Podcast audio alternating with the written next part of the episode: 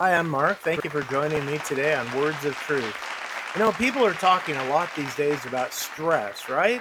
Due to the environment we're living in, everybody, I think, is living with stress, with higher stress maybe than normal, with higher prices for everything, dealing with the fear of COVID, maybe long working hours, sick family members, the wars happening in our world and how that might affect us. In our part of the world, I don't know, higher prices of everything. It's like, I wonder if most of us are experiencing more stress these days than normal. I do think that most of us have experienced the symptoms of stress, whether it's at home or at work or those trying to find work.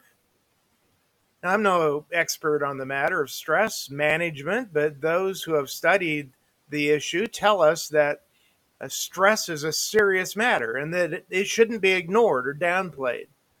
Some of the symptoms of stress can include like headaches and insomnia, and left unchecked can lead to even more serious health problems like high blood pressure and heart disease and obesity and diabetes.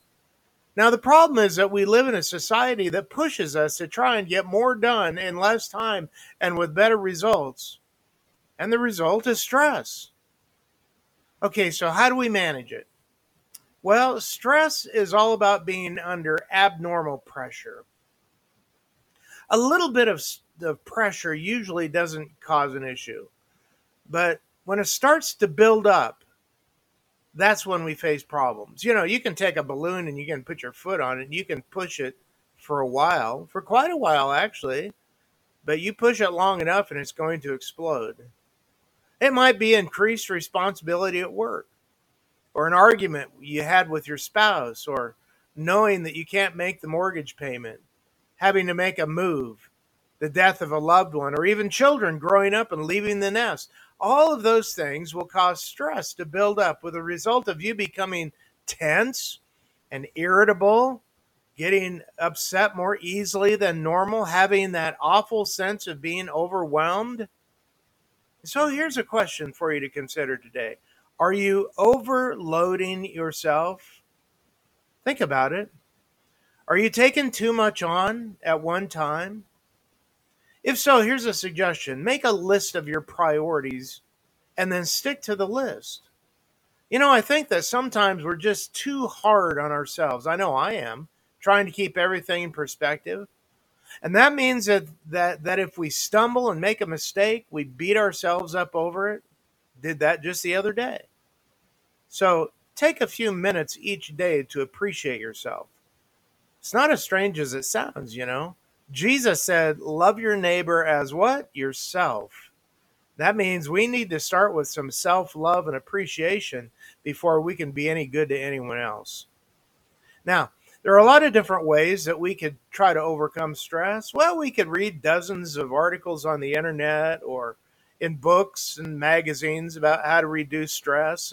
And some of them are good, frankly, and some of them are just quack psychology. But the bottom line is that we just want it to go away, don't we? And so we just want to live a happy and productive life. And if the stress doesn't go away, as we've already stated, it's going to take a toll on our physical, mental, and spiritual life. Well, the Bible has plenty to say on the topic that I think can help us. The bottom line is that God knows all about our issues. Did you know that? That God is an all-knowing God. He knows it all. He knows what you're going through today. Did you know that? And he promises to be with us all the time.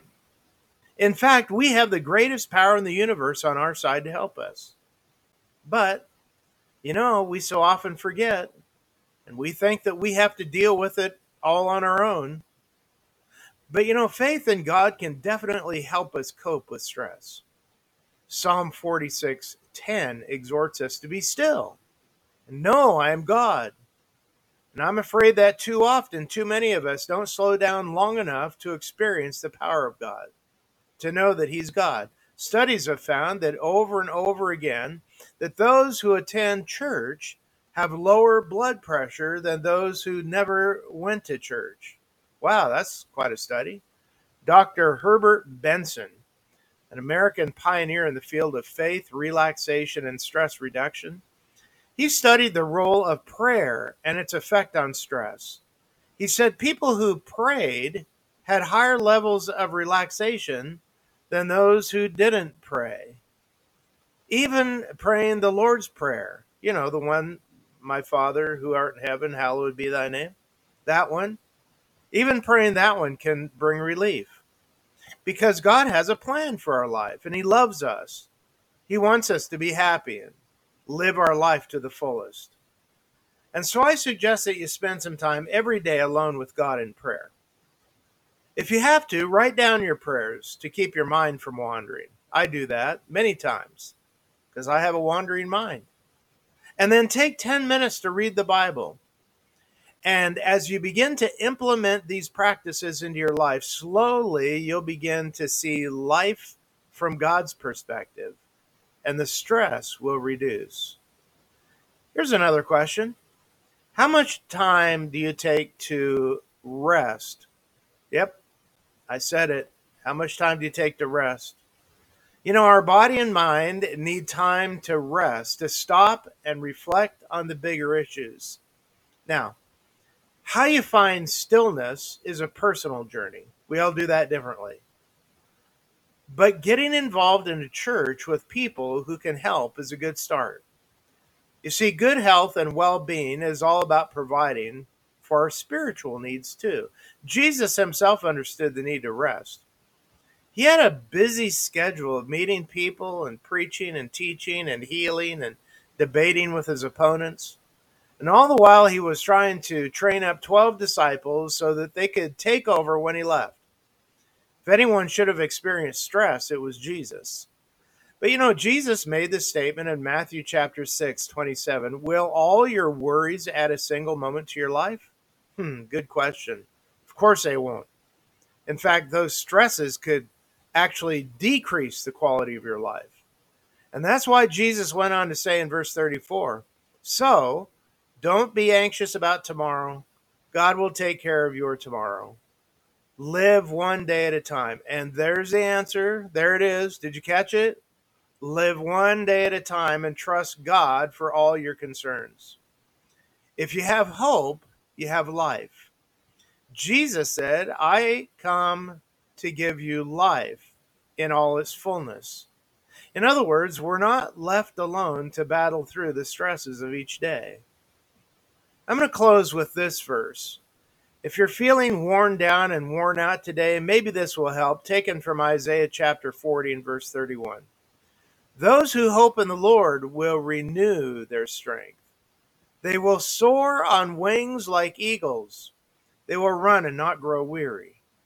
They will walk and not be faint. Take heart. God is with you. Thanks for listening. I'll see you next week.